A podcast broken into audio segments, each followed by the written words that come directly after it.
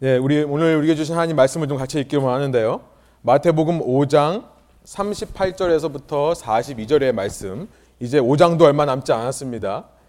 예수님의 다섯 번째 계명의 말씀을 저희가 읽기 원하는데요. 보복에 대해서 retribution, 원수를 갚는 것에 대해서 우리가 함께 말씀 나누기 원합니다. 일어나실 수 있으시면 일어나셔서 우리 주신 하나님 말씀 함께 읽기 원하는데요.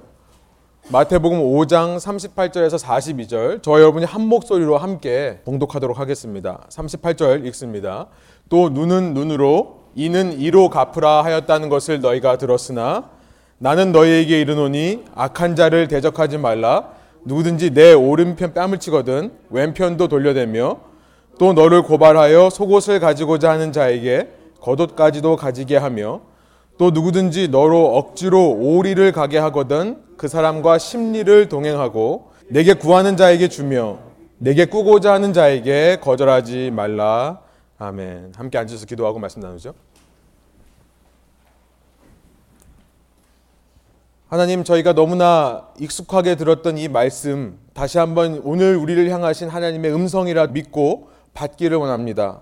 이 말씀이 원하시는 삶의 현실을 살아갈 수 있도록 성령님께서 저희의 마음과 생각을 지켜주시고 말씀에 순종할 힘과 용기와 담대함도 허락하여 주셔서 오직 주님께만 영광 돌리는 천국의 삶을 살아가는 저희 레분교회 성도님들 한 분 한 분 될 수 있도록 주께서 이 시간 저희와 함께 하여 주십시오. 주님의 은혜에 감사하여서 우리를 구원하여 주신 주님의 사랑에 감사하여서 저의 소유의 일부분을 가져와 주 발 앞에 드립니다. 주님 저희가 돈을 드리는 것이 아닙니다. 저희의 마음을 드리는 것이오니 저희의 사랑을 드리는 것이오니 주님께서 기쁨으로 받아주시고 주님의 나라와 영광을 위하여 귀하게 사용하여 주시며 저희 각 사람의 인생 가운데 오직 하나님의 이름만이 높아지는 예배 받으시고 찬양 받으시는 귀한 예배의 역사가 이 땅 가운데 이루어지도록 주님 저희와 끝날까지 함께 하여 주십시오. 감사드리며 예수님 이름으로 기도합니다. 아멘. 예, 우리가 오늘 읽은 말씀은 너무나 잘 아는 말씀이죠. 아마 교회 다니시지 않는 분들도 한 번쯤은 들어보셨을 예수님의 말씀입니다. 여러분 성경책을 피시고요. 계속해서 성경을 저희가 볼 테니까 어, 제가 슬라이드는 준비하지만 여러분 개인 성경은 꼭 가지고 오시기 바랍니다. 세상 문학 작품과 세상의 문화에 있어서 빼놓을 수 없는 것이 뭐냐면 바로 이 보복인 것 같아요. 원수 갚음, retribution. 복수라는 이 주제는요, revenge, vengeance. 이런 복수라는 주제는 세상 문화를 주도해 왔고요. 특별히 서구 문화와 서구 문학에 있어서 아주 중심적인 주제 중의 하나입니다. 그리스 문화의 대표적인 어, 여러분 그 호모의 일리아드를 아시죠? 호모의 일리아드는 아킬리스가 헥터에게 복수하는 내용입니다. 중세 유럽 문화의 대표작이라고 할 수 있는 셰익스피어의 햄릿도 햄릿이 자기 아버지를 죽인 삼촌 클라우디어스에게 복수하는 내용이죠. 서구 문화가 그리스로부터 로마로부터 중세 유럽으로부터 만들어졌다면 서구 문화의 핵심을 이루는 것이 이 복수라는 주제예요. 그래서 오늘 이 시대에 서구 문화의 중심이라고 할 수 있는 헐리우드 영화를 보면요. 가장 두드러지게 나타나는 띠이 뭐냐면 복수고 보복이죠. 이것은 두말 나위가 없습니다. 모든 문학 작품과 모든 드라마, 모든 소설 속에는요, 이 갈등 구조가 있어야 재미가 있는데요. 이 갈등 구조가 대부분 보복으로 나타나죠. 이런 세상에 사는 우리는요, 너무나 보복이 익숙해요. 너무나 보복하는 것이 당연하고 자연스럽습니다. 내가 당한 대로 대갚아주는 것, 내가 받은 만큼 되돌려주는 것. 이렇게 폭력과 악이 돌고 도는 이것은요, 비단 이 현대만이 아니라, 단지 이 현대 시대만이 아니라, 고대 사회에서도 마찬가지였어요. 본성적으로 악한 인간들의 삶의 모습이 바로 보복하는 삶의 모습입니다. 아니 성경은 최초의 인류 그 시작으로부터 인류가 처음 죄를 짓기 시작한 그때부터 인간 세상에 보복이 가득했음을 말씀하고 있어요. 창세기 4장에 보니까 가인이 아벨을 죽이는 첫 살인 사건 이후에 가인이 뭐라고 합니까? 하나님한테 뭐라 그러죠? 내가 보복당할까 두렵습니다라는 말을 하죠. 누구에게 보복당하는가 뭐 이런 얘기가 있는데 뭐 셋의 후손일 수도 있고 다른 아담의 후손일 수도 있고요. 또 아벨의 후손일 수도 있습니다. 가인과 아벨이 서로 죽인 때가 언제인지 모르고 성경에 보면은 시간이 많이 흘렀다. 그 후에 가인이 아벨을 죽였다. 이렇게 돼 있어요. 그래서 얼마나 시간이 지났는지 모르기 때문에 아무튼 가인도 두려워했던 것이 보복이었다는 거예요. 그래서 고대 인간 사회에서는요, 이 보복을 예방하기 위한, 보복을 해결하기 위한 법이 항상 있어 왔습니다. 여러분 주부에 보시면 인류에게 알려진 법 중에 가장 오래된 법이라고 알려진 함무라비 법전, 주전 약 2200년경에 이 바빌론에서 작성된 법입니다. 이 함무라비 법전에 보면요. 소위 이 lex talionis라고 하는 lex talionis라고 하는 보복에 관한 법이 이렇게 그 법 안에 들어 있어요. 함무라비 법전 안에요. 제가 그 내용을 한번 읽어 드릴게요. 어, 이 lex talionis라는 게 뭘 말하는지 한번 들어보세요. 한 사람이 다른 사람의 눈을 잃게 하면 그의 눈도 잃어버려져야 된다. 한 사람이 다른 사람의 갈빗대를 부러뜨리면 그의 갈빗대도 부러뜨려야 한다. 한 사람이 다른 사람의 이빨을 빠지게 했다면 동일하게 그 사람의 이빨도 빠지게 해야 된다. 이 말씀이 렉스탈리오니스, 이 함무라비 법전 안에 있습니다. 하나님의 법에도 동일한 계명들이 있죠. 하나님께서 옛 하나님의 백성이었던 이스라엘에게 주신 법인 율법, 율법 안에도요. 동일한 내용이 있습니다. 출애굽기에 보면요. 제가 출애굽한 이스라엘 백성이 시내산 밑에서 10계명을 받은 것이 출애굽기 20장에 기록되어 있다고 말씀드렸습니다. 그래 놓고 21장부터 23장까지는 하나님께서 모세를 시내산으로 불러서 이제 어떤 상황에 어떤 판결을 내야 되는지 구체적으로 말씀하시는 기록이 나와요. 소위 케이스 러라고 하는 판례법이라고 할 수 있는 것입니다. 각 상황에 아직 이 10계명이 익숙하지 않은 이스라엘 백성이 어떤 일이 있을 때마다 어떤 판결을 해야 되는지를 말씀해 주는 거예요. 그 중에 21장에 이런 말씀이 있어요. 이번 주보에 있습니다. 누군가 누군가에게 해를 입힌 경우에 이렇게 하라고 되어 있습니다. 그러나 다른 해가 있으면 값되 생명은 생명으로 눈은 눈으로 이는 이로 손은 손으로 발은 발로 된 것은 된 것으로 된 것이 있으면 똑같이 화상을 피라는 거예요. 상하게 한 것은 상함으로 때린 것은 때림으로 갚을지니라. 이 말씀이 있어요. 오늘 우리가 읽은 본문 38절에 인용한 말씀이 바로 이 출애굽기에 나와 있는 말씀입니다. 이런 법은요, 현대를 살아가는 우리의 눈으로 보기에는 어떠세요? 좀 잔인한 것 같지 않으세요? 좀 비인간적인 것 같지 않으세요? 하나님은 선하신 하나님이라고 하는데 어떻게 이런 법을 주실 수 있을까? 현대를 살아가는 우리의 눈에는 이것이 참 의문이 들기도 합니다. 그러나 우리는요, 이런 법들이 하나님께서 우리 인간을 보호하기 위한 장치로 주셨음을 잊지는 말아야 됩니다. 어떻게 이런 법들이 보호하는 것입니까? 제가 그 이유에 대해서 세 가지만 좀 말씀드리려고 그래요. 여러분 주부에 있지만요. 가장 먼저 보호 장치로서의 법, 어떻게 이것이 우리를 보호하는 것인가? 첫 번째 보면요. 이런 법들은 문자 그대로 적용하려고 실제로 눈을 빼면 똑같이 눈을 빼려고 존재한다기보다는요. 대다수의 사람들에게는 물론 극소수의 사람들에게는 문자적으로 적용되기도 합니다. 그러나 대다수의 사람들에게는 경고의 목적이 있으신 거예요. 그렇죠? 경고를 통해 미리 악이 일어나는 것을 방지하는 목적이 있습니다. 실제 내가 누군가의 눈을 상하게 하면 내 눈도 상하게 될 것을 알게 되면요. 주저하게 되는 거죠.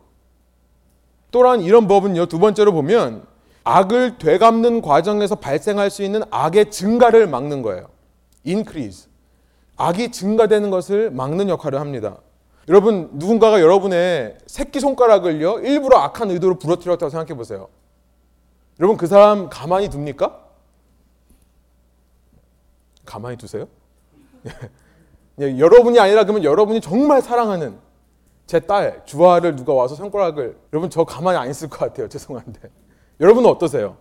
다들 이렇게 선하신 얼굴을 갑자기 급 미소를 하시고 예, 제가 잘못 생각했군요. 예, 여러분 말고 여러분이 아는 어떤 사람은 어떻게 할까요? 예, 예, 죽일 것 같으세요? 예, 그렇죠. 사실은 인간의 본성이 그래요. 악한 인간은요, 아마 새끼손가락 하나 부러뜨리고도 씩씩거릴 거예요. 열 손가락 다 부러뜨릴 거예요, 아마.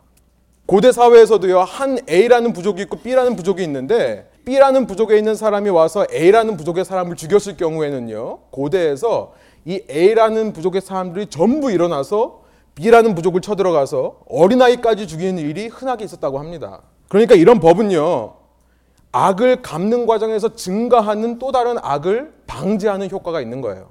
받은 대로만 돌려주기 때문에요. 세 번째로 이것이 어떻게 보호하는 것인가를 생각해 보면요. 이것은 한 개인이 죄를 짓는 것, 특별히 추가로 죄를 짓는 것을 막는 역할을 합니다. 법을 집행하는 법정에서 눈에는 눈, 이에는 이 처벌을 하는 거예요. 그러니까 어떤 사람이 내 눈을 상하게 했다고 내가 가서 상하는 게 아니라요. 상하게 했으면 이 문제를 가지고 법정에 갑니다. 그러면 법정에서 이것을 해결해 주는 거예요. 그러니까 이런 법은 한 개인이 자신의 손으로 또 다른 죄를 짓는 것을 추가로 죄를 짓는 것을 방지하는 효과가 있었던 것이죠. 사회가 발달하면서 이런 lex talionis라고 하는 이 보복하는 법들은요. 실제 똑같은 상해를 입히기보다는 점차 금전적인 보상을 하는 걸로 대체되었습니다. 그래서 예수님 당시에는요. 이제 눈은 얼마, 코는 얼마, 손은 얼마 이런 가격표가 쫙 있었다고 그래요. 탈무드 안에요. 그러나 예수님 당시에도 그 당시 세상 속에는요. 이 lex talionis라고 하는 보복하는 법의 논리가 그대로 스며들어 있었어요. 특별히 하나님의 율법을 자신의 삶의 중심으로 여겼던 유태인들은요. 이 보복하는 것이 습관처럼 자신의 삶에 깊이 뿌리 박혀 있었던 것이 사실이었습니다. 사고방식 자체가 그랬던 거예요. 그런데 이런 배경 속에서 오늘 본문 보니까 예수님은요, 다섯 번째로, But I say to you. 그러나 나는 너에게 말한다 라고 말씀하시면서 39절에 이렇게 말씀하신 것이 나와요. 우리 한번 한 목소리로 노란 글씨까지 한번 읽어볼까요? 함께 읽겠습니다. 나는 너에게 이르노니 악한 자를 대적하지 말라. 악한 자를 대적하지 말라. 원어를 그대로 제가 영어로 직역을 해보니까 어떻게 되냐면요. Do not stand against the evil. 악에 대해서 대항하지 말라. 악에 대해서 대응하지 말라라는 말씀을 하세요. 여러분 참 충격적인 말씀이 아닙니까? 아니 악에게 대항하지도 말고 악에게 대응하지도 말라고요?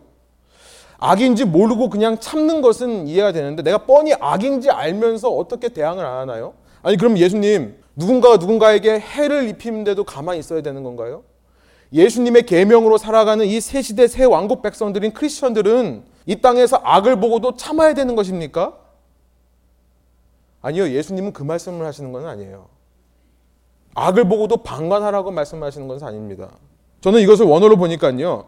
여기서 악 이라고 말한 the evil. 악이라고 말한 것은요. 도덕적인 악 혹은 사회적인 악 혹은 사탄 마귀와 같은 그런 영적인 악을 대항하지 말고 대응하지 말라고 말씀하시는 게 아니라요. 악한 일을 하는 사람을 가리키는 말이에요.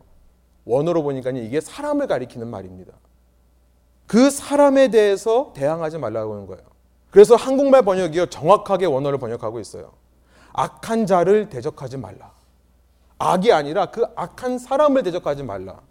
예수님은 지금 도덕적인 유혹이 나게 찾아올 때에 그 유혹과 타락에 맞서지 말고 그 유혹에 빠져들어서 비윤리적인 삶을 마음대로 살아도 된다? 이 말씀을 하시는 것이 아니에요. 예수님은요, 사회적으로 약한 자가 억압당하는 것을 보고도 그냥 방관하라고 말씀하시는 것이 아닙니다. 예수님은 사탄과 마귀에 맞서 싸우지 말라는 말씀을 하시는 게 아니에요. 야고보서 4장 7절에 뭐라고 하죠? 마귀를 대적하라 그리하면 너희를 피하리라 말씀하시죠. 하나님께서는 마귀를 대적하라고 말씀하셨어요. 예수님은 이런 악을 말하는 것이 아니라 도덕적, 사회적, 영적 악을 말하는 것이 아니라 그 악한 일을 행하고 있는 그 악한 일에 관련되어 있는 그 사람에게 지금 관심을 가지시는 것입니다. 그 사람에게 관심을 가지라고 말씀하시는 거예요. 내가 받은 대로 똑같이 그 사람에게 보복하는 것은 세상으로 볼 때는 아무 문제가 없는 거야. 세상으로 볼 때 아무 문제 없을 뿐만 아니라 율법적으로 봐도 괜찮은 거야. 그러나 나는 이 땅의 왕으로 온 나는 너희가 악을 행하는 사람이라 할지라도 그 사람의 존귀함을 깨닫기를 바란다. 우리 하나님 아버지께서 자신의 형상대로 지으신 그 사람, 악을 똑같이 악으로 갚는 것은 하나님을 사랑하고 이웃을 사랑하라고 말씀하신 율법의 본질을 어기는 악한 우리의 인간적인 본성의 행위인 것을 모르느냐. 저는 예수님께서 이 말씀을 하신다고 생각해요. 그렇습니다. 하나님의 율법은요. 앞서 말씀드린 것처럼 이 렉스 탈리오니스처럼 보복하는 법을 말씀하시기도 하지만 하나님의 율법에는요. 동일하게 이런 기록도 담겨 있어요. 본질적으로 율법은 사람 사랑하는 기능을 하라고 주신 것입니다. 레위기 19장의 말씀이에요. 하나님께서 구약 시대에 주신 율법의 말씀입니다. 우리 한번 한 목소리로 16절, 17절, 18절 한번 읽어 볼까요? 너는 내 백성 중에 돌아다니며 사람을 비방하지 말며 내 이웃의 피를 흘려 이익을 도모하지 말라. 나는 여호와니라. 너는 내 형제를 마음으로 미워하지 말며 내 이웃을 반드시 견책하라. 그러면 내가 그에 대하여 죄를 담당하지 아니하리라. 견책하라는 말은요. 그 사람에게 권면하라라고 말씀하시는 거예요. 18절에 한번 보세요. 같이 한번 읽어볼게요.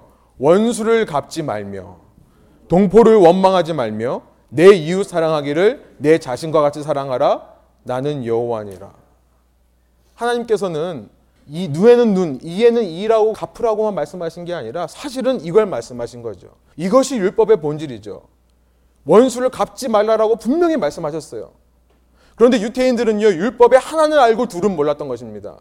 겉으로 드러나는 형식만을 지키고 나서 율법의 본질, 이 이웃 사랑하기를 네 자신과 같이 하라라는 율법의 본질은 일부러 외면한 거죠. 여러분 보복이 이전 하나님의 백성, 옛 이스라엘의 삶의 방식이었다면 예수님은 뭐라고 말씀하세요? 그 율법을 완전하게 하셔서 이제 예수님을 왕으로 모시면서 살아가는 새 시대 새 백성, 천국 백성들은 그 예수님, 그 말씀을 하신 예수님을 닮아 대항하지 않는 삶을 살게 된다. 대응하지 않는 삶을 살게 된다는 것을 말씀하시는 거예요. 여러분 예수님이 어떤 삶을 사셨습니까? 마태복음과 사복음서에 보면 자기를 향해 침을 뱉는 사람들, 욕을 하고 조롱하는 사람들, 가시로 된 멸관을 쓰이고 채찍질을 하고 주먹으로 때리는 사람들에게 끝까지 참으셨어요. 대항하지 않으셨어요. 그런 예수님을 닮아 이 땅에서 나의 왕국을 살아가는 사람들은 똑같은 논리로 살아가는 거다. 그 말씀을 하시는 것입니다. 예수님이 이렇게 말씀하시고 난 다음에 이 계명이 얼마나 중요한 계명인지 이 계명들을 실제 우리 삶에서 일어날 수 있는 예화를 들어서 설명을 하세요. 네 가지의 예를 들어 설명하십니다. 여러분 저는 그만큼 예수님께서 이 다섯 번째 계명을 중요하게 생각하시는 거라고 생각합니다. 동시에 그만큼 우리의 악한 인간적인 본성은요. 이 다섯 번째 계명을 지키지 못하기 때문에 이렇게 말씀하시는 거라 생각해요. 말씀은 말씀이고 내 삶은 내 삶이고 성경에서 아무리 비방하지 말고 험담하지 말라 그래도 나는 좀 해야지 속 시원한데요. 나는 좀 이렇게 해서 좀 더 사람들하고 관계를 맺고 싶은데요. 여러분 성경에서 분명히 말씀하시죠. 권면하라고요.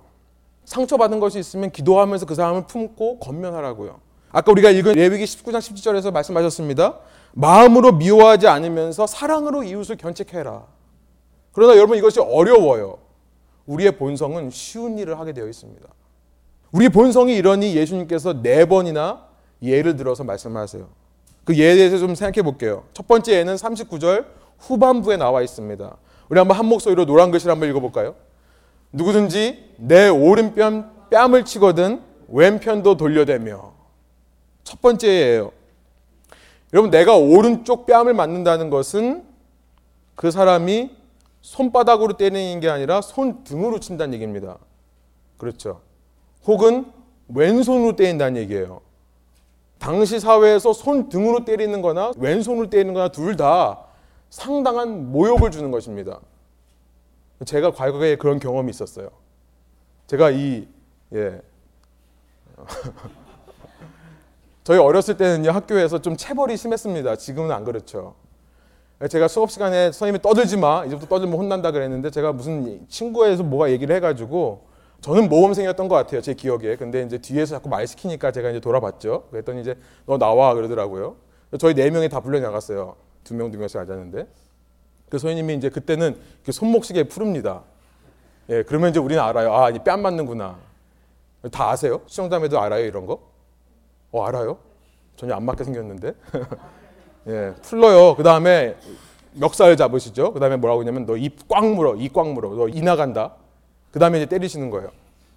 정말 대단하죠. 옛날엔 그랬어요. 제가 정확히 기억하는데 세 대씩 때려요. 전부 왼편 빵을 맞습니다. 근데 제가 딱 왔는데요. 제가 딱 잡으시더니 한 대 딱 때리시더니 갑자기 선생님이 놀라세요. 제가 이런 얘기하면 자꾸 제 이미지를 깎아먹는 건데 선생님이 갑자기 밝은 표정을 지으시더니 오 이 자식 봐라. 그래서 뭐라고 했냐면 제열 때리는데 느낌이 좋대요. 제가 얘가 좀 넓잖아요. 예, 너무 크게 웃지 마십시오. 예, 남의 아픔을 이렇게 크게 웃으시면 참 상처가 되는데, 예, 제가 여기는 넓습니다. 제가 좀, 예, 처음 하셨죠? 제가 좀 얼굴이 커가지고, 딱 때리시더니, 오, 너, 오, 느낌이 좋은데, 그러더니 정말 여섯 대를 계속 때리시는 거예요, 저를. 지금 생각하면 좀 많이 좀 상처가 되는데, 그때는 여기서 제가 너무 아파가지고, 이쪽도 이쪽 때려하려고 제가 이제 선생님 막았어요. 근데 이쪽을 또, 또 때리시더라고요. 네, 아무튼. 예. 모든 반아이들이 다 웃었죠. 예, 저도 이 오른편을 맞을 때 그 모욕감을 저는 지금도 기억합니다. 당시에도 그랬어요. 그래서 유대인 탈무드에 보면요. 사람이 손바닥으로 때렸을 때 보상하는 것보다 손등으로 때렸을 때 보상하는 금액이 두 배였다고 합니다. 그만큼 당시에도 모욕감을 주는 행동이었어요. 아픔뿐만 아니라 조롱거리가 되는 것이고요. 자존심이 상하는 일이 되는 것입니다. 당시 중동의 문화는요. 한국과 비슷해요. shame and honor죠. 이 체면 차리기 문화입니다. 어떤 사람이 손등으로 맞으면요. 그 사람은 아마 며칠 밤이 아니라 몇 달을 밤에 잠을 못 잤을 거예요. 분해서요. 그러나 예수님께서 뭐라고 말씀하세요? 여러분 한국어 번역에는 이게 빠져 있는데요. 참 아쉽습니다. 영어의 번역이 나와 있고 원어에 있는데요. 예수님께서 뭐라고 말씀하냐면 turn to him. 그 사람에게 왼뺨을 대주어라 말씀하세요. 그렇게 비인격적으로 비윤리적으로 모욕과 수치를 당한 일이 있어도 그 사람에게 여러분 예수님은요 지금 사람을 가리키고 계시는 거예요. 그 사람에게 우리의 관심을 그 사람에게 집중하라는 거예요. 내가 받은 그 모욕과 수치 자체에 두지 말고 그 사람을 한번 바라보라고 말씀하신 것이 아닙니까? 저는 이 말씀에서요. 죄는 미워하되 사람은 사랑하라 라고 말했던 성 어거스틴의 말을 생각합니다. 이 예수님의 마음을 그대로 잘 표현한 것 같아요. 어떻게 악인에게 대항하지 않습니까? 어떻게 대응하지 않을 수 있습니까? 분해서 잠도 안 오는데요. 그 사람이 행한 악에만 집중하지 말고 그 사람을 보라는 거예요. 여러분 이것이 무슨 의미인가 좀 계속해서 예를 살펴보면서 한번 살펴볼게요. 두 번째 동일한 의도에서 예수님은요 두 번째 예를 말씀하시는데요. 40절의 말씀이에요. 우리 한번 한 목소리로 읽어볼까요? 또 너를 고발하여 속옷을 가지고자 하는 자에게 겉옷까지도 가지게 하며 유대인의 복장은 크게 두 가지로 나뉩니다. 하나는 겉옷이고 하나는 속옷이에요. 참 쉽죠. 예, 말 그대로 속옷이라는 것은요 부드러운 재질로 지금의 면이나 커튼이나 린넨 면이나 천으로 이렇게 만드는 그런 부드러운 재질로써요. 맨살에 닿도록 되어 있습니다. 그러니까 우리의 속옷과 마찬가지로요. 이 속옷은 자주 갈아입어야 되는 거예요. 특히 그 당시 중동의 그 더운 지방에 사는 사람들은요. 그래서 아무리 가난한 사람이라고 해도 속옷은 두 개 이상 있었습니다. 갈아입어야 되니까요. 그래서 여러분도 속옷 갈아입으시죠? 네. 마찬가지예요. 그리고 누구한테나 있고 두 개 이상씩 있는 거예요. 그와 반대로 겉옷은요. 이 클록이라고 되어 있는데요. 어, 원어는 히마티온이라고 되어 있는데 이것은 온 몸을 덮는 로브입니다. 그래서 유대인들이 평소에는 낮에는 이렇게 감고 다니다가요. 밤에는 이걸 뭘로 사용하냐면 이불로 사용해요. 자기 잠자리에 펴놓고 덮는 용도로 사용합니다. 이 히마티온은 당시 유대인들의 재산 목록에도 표시될 만큼 상당히 비싸고 좋은 거였어요. 귀한 거였습니다. 재산 목록에 들어가요. 그리고 대부분 한 유대인이 하나 정도만을 소유하고 있어요. 많이 가지고 있지 않습니다. 그랬기에 하나님은요, 신해산 위에서 아까 말씀드린 대로 그 판례법, 모세에게 어떤 케이스에 어떻게 판결하라라고 말씀하시면서 출애굽기 22장에 보면요. 주보에 있습니다. 나중에 한번 읽어 보세요. 출애굽기 22장에 보면 하나님께서 누군가의 이 외투, 히마티오는 어떤 경우에도 뺏지 마라라고 말씀하신 것이 나와요. 그만큼 중요한 것이기 때문에 그래요. 예수님이 좀 뭐라고 말씀하세요? 누군가 너를 고소해서 너의 속옷을 가지려 한다면 두 개, 세 개 있는 거, 몇 개 있는 거, 그 중에 하나 가지려고 한다면 뭐라고 말씀하세요? 그에게 겉옷까지 주라는 거예요. 마찬가지로 그에게라는 말이 거기 들어 있습니다. 그에게 겉옷을 주라. 여기서도 강조하신 것은 사람이라는 거예요. 내 권리를 따지기보다 내 법적인 권리, 내 인권을 따지기보다 그 사람을 보고 그 사람에게 줘라. 그 말씀을 하시는 거예요. 왜 이 말씀을 자꾸 하실까? 세 번째 예를 볼게요. 41절입니다. 우리 한 목소리 한번 읽어볼까요? 또 누구든지 너로 억지로 오리를 가게 하거든 그 사람과 심리를 동행하고 오리 한 1마일 정도 되는 거리인가 봐요. 억지로 가게 하다라는 표현이 있는데요. 여기서 영어로 force to go라는 말은요. 그리스 동사에 뭐냐면요. 안 가류오라는 말이에요. 좀 쉽죠? 재밌죠? 안 갈래요랑 비슷하죠? 예, 재미없으시더라도 예. 예, 안가류오. 이 안가류오라는 동사는요. 페르시아에서 기원한 말이라고 합니다. 페르시아는 당시 이 포스털 시스템, 그러니까 메신저가 메시지를 전하는 시스템이 굉장히 많이 발달되어 있던 나라였어요. 이 페르시아는요 모든 국토의 도로를 한 사람이 여행할 수 있는 한 스테이지로 다 구분을 했다고 합니다. 그래서 각 스테이지가 끝나는 곳마다 한국은 한국말로 보니까는 이것이 파발 제도 같은 거예요. 그 한 스테이지마다 그 전령 메신저에게 줄 수 있는 음식, 또 메신저가 잘 수 있는 숙박 시설, 또 말에게 줄 수 있는 먹이, 또또새 말, 지치지 않은 말을 항상 구비해 놨다고 그래요. 그런데 어쩌다가 무슨 문제가 있어서 전령에게 그것들이 공급되지 않을 경우에는요. 전령이 그곳에 있는 마을 사람들을 강제로 사용할 수 있었어요. 그 마을 사람에게 먹을 것을 달라고 할 수 있었고요. 그 사람 집에 자서 잘 수 있었고요. 그 사람의 말을 사용할 수 있었고 심지어 자기가 아플 경우에는 그 사람을 대신 메신저로 다음 스테이지까지 보낼 수도 있었습니다. 이 전령을 그리스 말로 안갈리우스라고 합니다. 여기서 나온 말이 안갈리오라는 말이에요. 당시 팔레스타인 예수님이 계시던 그 중동 지역은요 로마의 식민지였어요. 로마 식민지입니다. 쉽게 말해 일제 강점기의 한국처럼요 유태인들이 로마의 식민 백성으로 살았던 시기예요. 로마는 이런 페르시아의 제도를 이어받아서요 로마 군인이 필요한 경우에 자기가 식민지로 다스리는 그 나라의 백성들, 이 유대인들을 마음대로 부릴 수 있는 것을 법으로 제정했는데 그때 사용했던 동사가 바로 안갈리오라는 동사입니다. 복음서 기록에 보면 예수님께서 십자가를 지고 골고다에 올라가실 때 로마 군병이 예수님의 십자가를 누구에게 대신 지게 하죠? 구레네 사람 시몬에게 대신 지게 하죠. 거기서도 똑같이 안가리오라는 동사가 사용돼요. 로마 군인에게 그런 법적인 권리가 있었어요. 예수님은 지금 그 말씀을 하시는 거죠. 로마의 식민 백성이 되어서 로마의 군인들에게 무조건 복종해야 되는 유태인들을 향해 뭐라고 하시냐면 그 군인이 너로 하여금 1마일을 가게 하면 너는 2마일을 가져라 말씀하시는 거예요. 너의 그 억울함, 너의 그 서러움에 집중하기보다 그 사람과 동행하라고 말씀하시죠. 여기서도 그 사람과 동행하라. 그 사람이라는 말이 들어가 있어요. 왜 자꾸 그 사람 얘기를 하시는가? 마지막 예를 한번 볼게요. 42절에 나와 있습니다. 다시 한번 한 목소리 읽어볼까요? 내게 구하는 자에게 주며 내게 꾸고자 하는 자에게 거절하지 말라. 그냥 돈을 달라고 하는 사람이 아니죠. 앞서 말씀드린 것처럼 악한 자입니다. 악한 의도를 가지고 돈을 달라고 하는 거예요. 악한 의도를 가지고 나를 어렵게 하려고 자꾸 나를 힘들게 하는 사람, 나를 찾아와서 돈 꺼달라고 하는 사람 말하는 것입니다. 예수님께서 뭐라고 하세요? 너의 소유보다, 너의 이익보다 그 사람에게 관심을 두라고 말씀하세요. 그에게 또 들어 있습니다. 거절하지 말라. 왜 예수님은 이 네 가지 예를 말씀하시면서 내가 당하는 수치, 내가 당하는 모욕, 나의 권리, 나의 그 억울함과 서러움, 내 소유와 내 이익보다 그 사람에게 관심을 두라고 할까요? 왜 그 말씀을 하시는 걸까요? 여러분 주부에 있습니다. 왜 그 사람에게 집중해야 하는가? 여러분 첫 번째로 저는 이 말씀을 묵상하면서 이런 생각이 들었습니다. 이것이 오늘 우리에게 주신 하나님의 말씀이라고 믿어요. 첫 번째로 하나님께서 왜 그 사람에게 관심을 두라고 하냐면 내 삶의 주도권을 빼앗기지 않기 위해 그렇다는 거예요. 내 삶의 주도권을 빼앗기지 않기 위해. 여러분 내가 한 사람에게 집중하지 않고 그 사람이 내게 행했던 일, 그 사람이 내게 했던 행동, 말에만 집중하면요.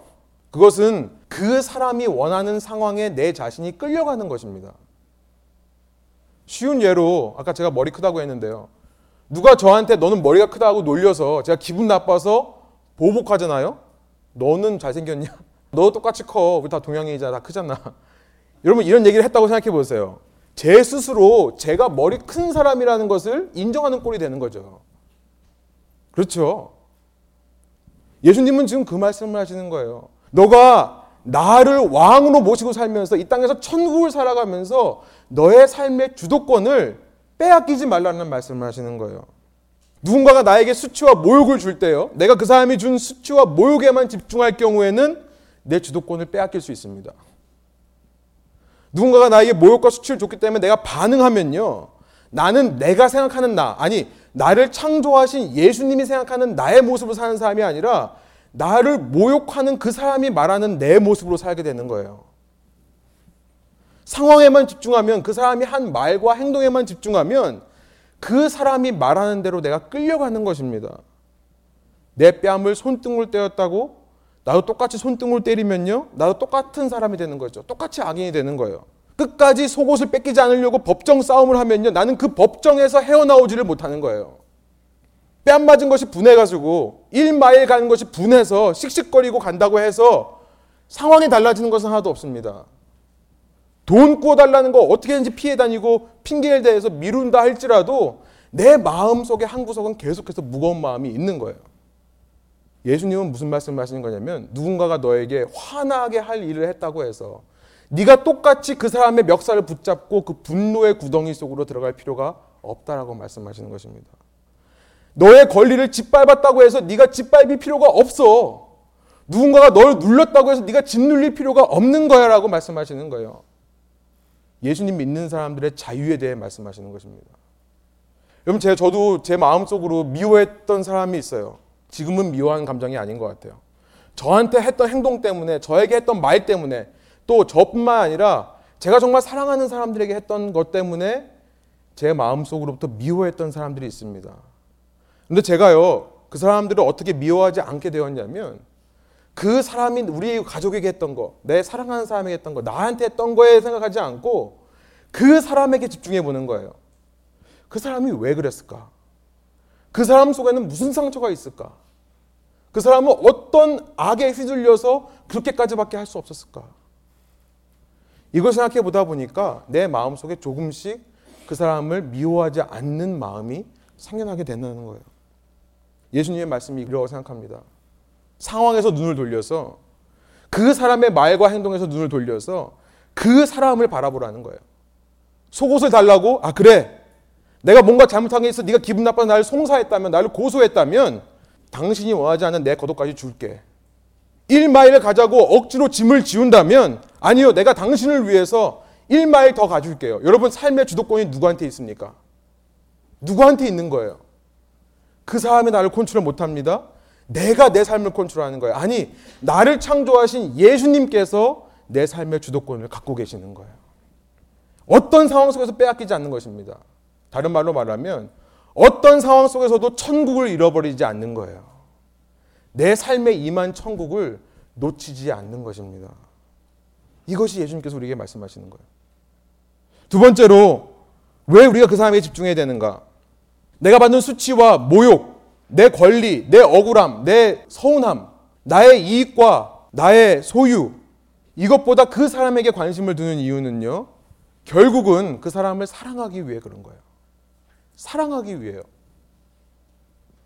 내가 보복하지 않는 것, 악의 악으로 대응하지 않고 대항하지 않는 것은요, 그 사람을 사랑할 수 있는 기초공사와 같습니다.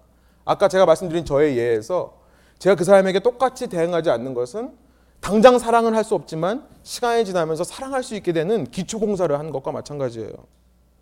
다음 시간 더 살펴보겠습니다만 예수님의 목적은요, 그 사람까지도 사랑하게 하는 것이 예수님의 목적이에요.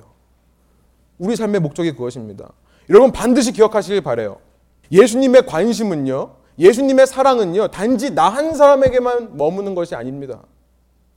나에게서만 머물고 끝나는 것이 아니에요. 예수님의 관심은요, 나를 통해 나의 이웃에게까지 그 사랑이 전해지는 것을 원하세요. 여러분 이것이 왕국 신앙이라고 했죠. 이것을 믿는 것이 왕국 복음을 소유한 자들의 삶입니다. 제가 지난 송년주일, 신년주일을 통해 그 말씀 드렸잖아요. 나를 위해 내가 구원받는 게 아니라 나를 통해 다른 사람에게로 이것이 흘러가게 하기 위해. 믿는 사람들은 이 땅에서 빛과 소금의 역할을 하는 것입니다. 소금과 빛의 역할을 하는 거예요. 그들의 마음속에 팔복의 메시지가 살아있다면 그들이 닿는 곳마다 썩어지고 부패하는 것이 살아나는 것입니다. 그들이 닿는 곳마다 어두움이 물러가고 빛이 임하게 되는 거예요. 여러분 새해를 시작하면서 우리 모두 결단한 것이 있었죠. 결단하기 원하는 것이 있었죠. 한 해 동안 살면서 하나님의 왕국을 위해 예수 그리스도의 남은 고난을 내 육체에 채우자. 여러분 누가 고난 받음으로 인해 다른 사람이 영광을 받는 것이 복음 전도의 원리라면요. 내가 그 사람에게 집중하자는 거예요. 비록 나에게 악을 행하는 사람이라 할지라도 나의 고난도 하나님의 영광을 위해 사용될 수 있음을 생각하면서 참자는 거예요. 인내하자는 거예요. 그 고난을 주신 하나님께 감사할 수 있게 되자는 거예요. 우리가 이런 교회 되기를 소망합니다. 진정으로 영혼에게 하나님의 복음의 빛을 소금을 전달할 수 있는 교회. 그러려면요 우리가 다른 사람이 되어야 되겠어요. 다른 사람이 되어야 됩니다. 그래서 예수님 말씀하시는 거예요. 맞장구 쳐주지 말라는 거죠. 대항하지 말라. 대응하지 말라. 여러분 우리가 이 땅에 살면서 우리만을 생각하지 않고 우리를 통해 누군가가 복음을 들을 수 있다면, 누군가가 생명 가운데로 나올 수 있다면 우리 자신을 헌신할 수 있는 그런 결단이 있는 교회 되기를 소망합니다. 여러분 이제 제가 말씀을 좀 정리할게요. 이 마태복음에 기록된 산상순의 말씀을 우리는 살펴보면서요. 우리 속에 이런 질문이 들 수 있다고 했습니다. 아 이건 너무 이상적이에요. 이거는 현실적으로 불가능한 얘기예요. 아니 예수님 좀 현실 가능한 얘기를 하셔야지. 어떻게 이 세상을 살아가라고 말씀하시는 거예요? 예수님 세상은요. 정말 눈 뜨고도 코 베어가는 세상이에요. 어떻게든지 경쟁에서 살아남으려고 하고 밟고 일어서려고 하는 것이 세상입니다. 예수님 그냥 그렇게 말씀만 하시는 거죠. 실제로 이런 삶을 살아가라고는 의미하시는 것이 아니죠. 이런 생각이 들 수 있다고 했습니다. 그러나 우리는 잊지 말아야 돼요. 예수님은 바보가 아니라는 사실이에요. 예수님은요, 세상 물정을 모르시는 분이 아니십니다. 예수님은 평생 몫으로만 살아서 아직 인생 경험이 없는 30대 청년이 아니세요. 그는요, 세상의 창조자라고 말씀드렸습니다. 예수님은요, 세상의 중재자세요. 세상이 어떤 원리로 돌아가는지 누구보다 더 잘 알고 계세요. 성경의 원리대로 살면 세상에서는 성공할 수 없습니다. 여러분, 그러나 복음의 관심은 성공이 아니라 승리인 줄 믿습니다. 승리하는 거예요. 요한복음 16장 33절에 예수님께서 말씀하세요. 세상에선 너희가 환란을 당하나 담대하라. 보라, 내가 세상을 이기었노라. 여러분 이런 예수님께서 바보가 아니시고 세상을 창조하신 창조주께서 이런 말씀을 하신다는 걸 우리가 믿는다면요. 예수님의 말씀이 단지 이상적인 것이 아니라 실제로 우리의 삶에 이루어질 때 우리에게 승리를 가져오는 것임을 우리가 믿는다면요. 우리가 이 말씀에 헌신해 보기를 원해요. 여러분 이 말씀을 들으면서 우리가 마음속에 아 이건 너무 비현실적이야. 난 이대로 못 살아 생각이 있다면 여러분 한 가지를 생각해 보세요. 그렇기 때문에 여러분 주위에 있는 사람이 여러분을 보면서 크리스천의 능력을 발견하지 못하는 것은 아닙니까? 진리는요, 지식이 아니라 행동이에요. 적당히 타협할 수 있는 진리란 없습니다. 세상을 창조하신 예수님께서요, 다섯 번째 진리를 우리에게 말씀하시는 거예요. 악한 자를 대적하지 마라. 악한 자를 대응하지 마라.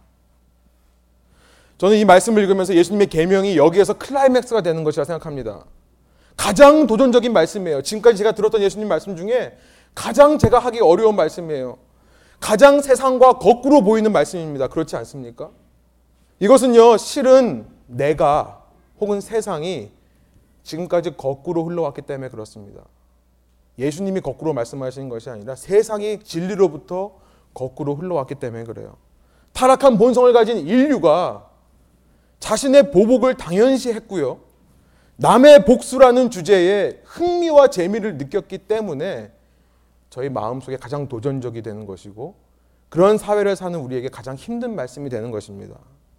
여러분 그러나 이 말씀이 가장 힘든 것이고 가장 도전적인 것이기 때문에 뒤집어 말하면요. 가장 성령의 도우심 없이는 할 수 없는 부분이라 생각합니다. 내 힘으로 할 수 없고 내 힘으로 이해할 수도 없는 말씀이기 때문에 믿음이 필요한 부분이에요. 여러분의 마음을 답답하게 하는 어떤 사람의 말과 행동이 있습니까? 여러분 마음속에 서운하고 억울한 생각이 드십니까? 내 권리는 이거라고 주장하고 싶은 마음이 드세요? 내 소유와 내 이익에 대해서 손해보기 때문에 불편한 마음이 있으십니까? 첫 번째, 여러분 그 상황, 그 상황에 가져온 말과 행동, 이 시간 예수님 앞에 내려놓으신 여러분 되시기를 소망합니다. 이제 그것에서 눈을 돌려서요. 여러분의 삶의 주도권을 빼앗기지 마십시오. 그 상황에 대해 내가 겪은 그 일에 대해 예수님께서 뭐라고 하는지를 들어보세요. 주도권을 오직 예수님께만 드려서 천국을 잃지 않고 매 순간 천국을 살아가신 여러분 되시기를 소망합니다. 두 번째로 그렇다면 이제 다시 그 사람에게로 눈을 돌리세요. 하나님께서 자신의 형상으로 지으신 존귀한 자이심을 믿으십시오. 그리고 마음 중심으로부터 그 사람도 예수님의 사랑을 알게 되기를 그 사람도 구원받을 수 있기를 소원하며 그를 위해 기도하십시오. 이런 교인들이 모인 저희 교회 되기를 간절히 축원드리며 말씀을 전합니다. 자, 마지막으로 로마서 12장 17절부터 21절의 말씀을 읽어드리고 말씀을 마치겠습니다. 아무도 악을 악으로 갚지 말고 모든 사람 앞에서 선한 일을 힘써 행하십시오. 여러분이 할 수만 있으면 모든 사람들과 평화롭게 지내십시오. 사랑하는 형제들이여, 여러분이 스스로 원수를 갚지 말고 하나님의 진노하심에 맡기십시오. 기록되기를 원수를 갚는 것이 내게 있으니 내가 갚아주겠다. 주께서 말씀하십니다. 내 원수가 굶주려 있으면 먹이고 목말라 있으면 마실 것을 주어라. 이로써 내가 그의 머리 위에 숯불을 쌓을 것이다. 악에 지지 말고 선으로 악을 이기십시오. 함께 기도할까요? 하나님 이 시간에 저희가 말씀을 기억하며 예수님의 이 다섯 번째 계명 주님 저희의 힘으로 너무나 불가능합니다. 왜 이렇게 되는지도 모를 마음이 들 수도 있습니다. 가장 도전적이고 가장 하기 힘들고 내가 살아왔던 방식과 세상의 방식과 너무나 거꾸로 가는 것입니다. 그러나 주님 그렇기에 내 힘으로 할 수 없고 성령님께서만 할 수 있는 일이라 저희가 믿습니다. 이 시간 저희가 기도할 때에 성령께서 저의 마음을 만져주셔서 나의 주장이 아니라 예수님의 생각과 마음이 내 속에 품어질 수 있도록 인도하여 주시고 그래서 주님 이 말씀을 실천함으로 말미암아 내 삶의 천국이 빼앗기지 않음을 경험할 수 있는 저희 한 사람 한 사람 될 수 있도록 인도하여 주십시오. 아버지 하면 어떤 경우에도 내 속에 있는 이 하나님의 왕국이 빼앗기지 않기를 소망합니다. 주도권을 주님께 내어드립니다. 결국 내가 상처받고 내가 열받는 것도 내가 내 삶의 주인이 되었기 때문입니다. 예수님께서 뭐라 하시는지 듣겠습니다. 주님 그러면서 저희 마음 가운데 왕국이 임하고 넘칠 때에 차고 넘칠 때에 그 왕국의 은혜와 능력이 나를 통해 그 사람에게까지도 전달될 수 있도록 인도하여 주십시오. 주님 이 교회가 그런 교인들의 모임이 될 수 있도록 인도하여 주셔서 이 벨뷰 땅에 그러한 하나님의 능력과 역사를 레븐과 같이 흘려보내는 교회 될 수 있도록 인도하여 주십시오. 우리가 만나는 자마다 닿는 자마다 썩어진 것이 부패한 것이 치료될 수 있도록 인도하여 주시고 어두운 것들이 물러갈 수 있도록 인도하여 주십시오. 우리 이런 결단과 이런 소원과 이런 마음을 가지고 주 앞에 기도하며 나가겠습니다. 함께 기도하시겠습니다.